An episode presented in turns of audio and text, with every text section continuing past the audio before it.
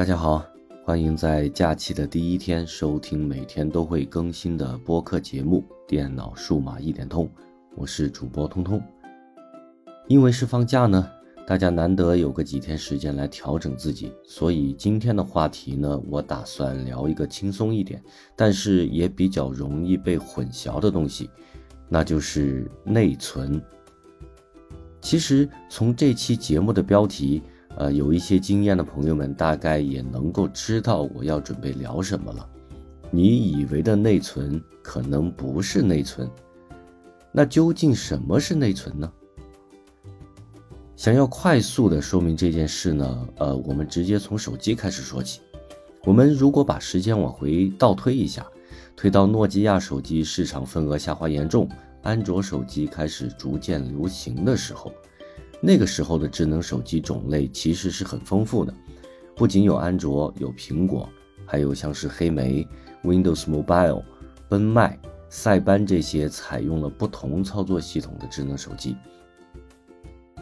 因为当时的生产技术和生产成本的原因呢，直接在手机内部预置一个比较大容量的存储空间显得不是特别的现实。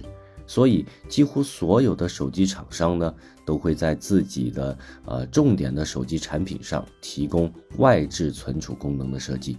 也就是通过 SD 卡或者是 TF 卡这样的存储介质来达到提高手机存储空间的能力。也就是在这个时候呢，渐渐的开始了普通消费者对于内存这个东西产生混淆的情况。其实，如果我们从根本上来说的话，内存它其实是计算机的一个重要部件。通过内存对 CPU 运算数据的暂时存放，以及与硬盘等外部存储数据的交换，计算机也就是我们经常说的电脑，它才能够稳定的运行。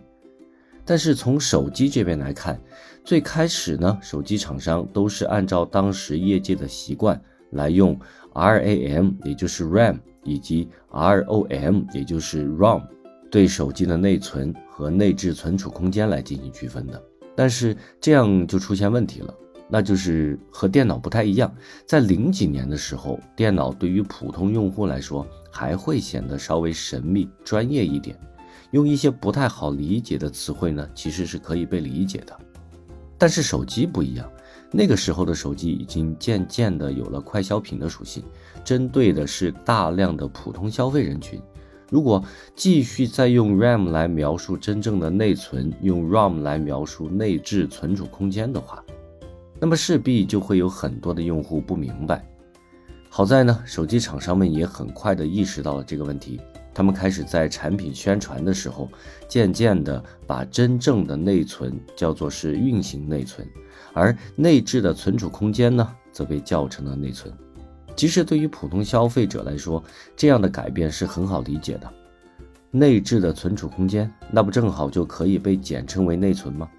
而我们插到手机里的 TF 卡或者是 SD 卡，也正好能和这个内存进行区分。所以，随着越来越多的手机厂商、专业媒体在手机这个产品上对“内存”这个词汇进行方便普通消费者理解的合乎情理的乱用，就造成了今天这个博客的标题，那就是“你以为的内存可能不是内存”，从而呢，造成了一些无伤大雅的，但是也确实会造成误解的一些情况。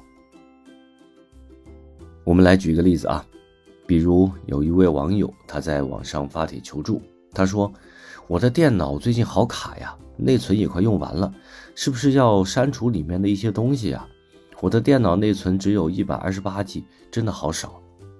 其实绝大多数的电脑高手都会知道，这位网友所说的内存，实际上应该是电脑里的硬盘。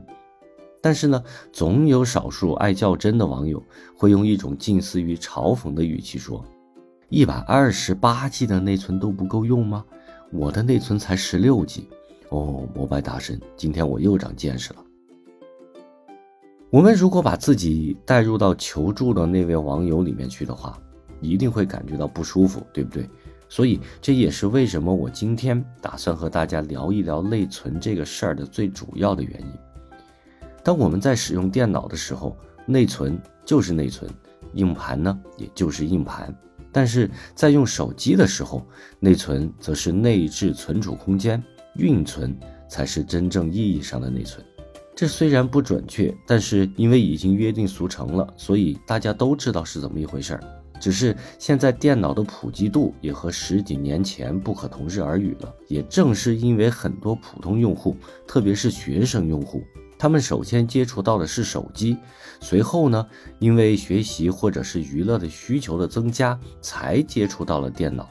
因此，他们可能首先就会把电脑的硬盘当成是内存来叫了。其实今天的这期节目，我并没有强行要求大家一定要把电脑上的内存和手机上的内存进行区分的想法，只是忽然想到这个看起来很小的一个问题呢，确实很容易在大家的日常使用当中产生一些不太必要的误会，所以就趁着放假的时候来更新这么一个比较轻松，大家也相对来说更加容易理解的话题罢了。所以大家以后在使用电脑的时候呢，可以尝试着把内存和手机上的内存来进行区分，它应该被叫做是硬盘，或者呢，我们也可以直接把它叫做是存储空间。同时呢，也为了方便大家以后在收听我其他播客节目的时候，不至于被内存这个东西给搞混淆，我们呢也可以试着区分一下内存在电脑和手机里的不同情况。好了，这一期的节目呢就到这里，希望大家能够趁着三天的假期好好的调整一下自己。同时呢，因为最近疫情的情况也不是特别的好，大家呢也一定要注意自身的防护。这里是电脑数码一点通，我们下期再见，拜拜。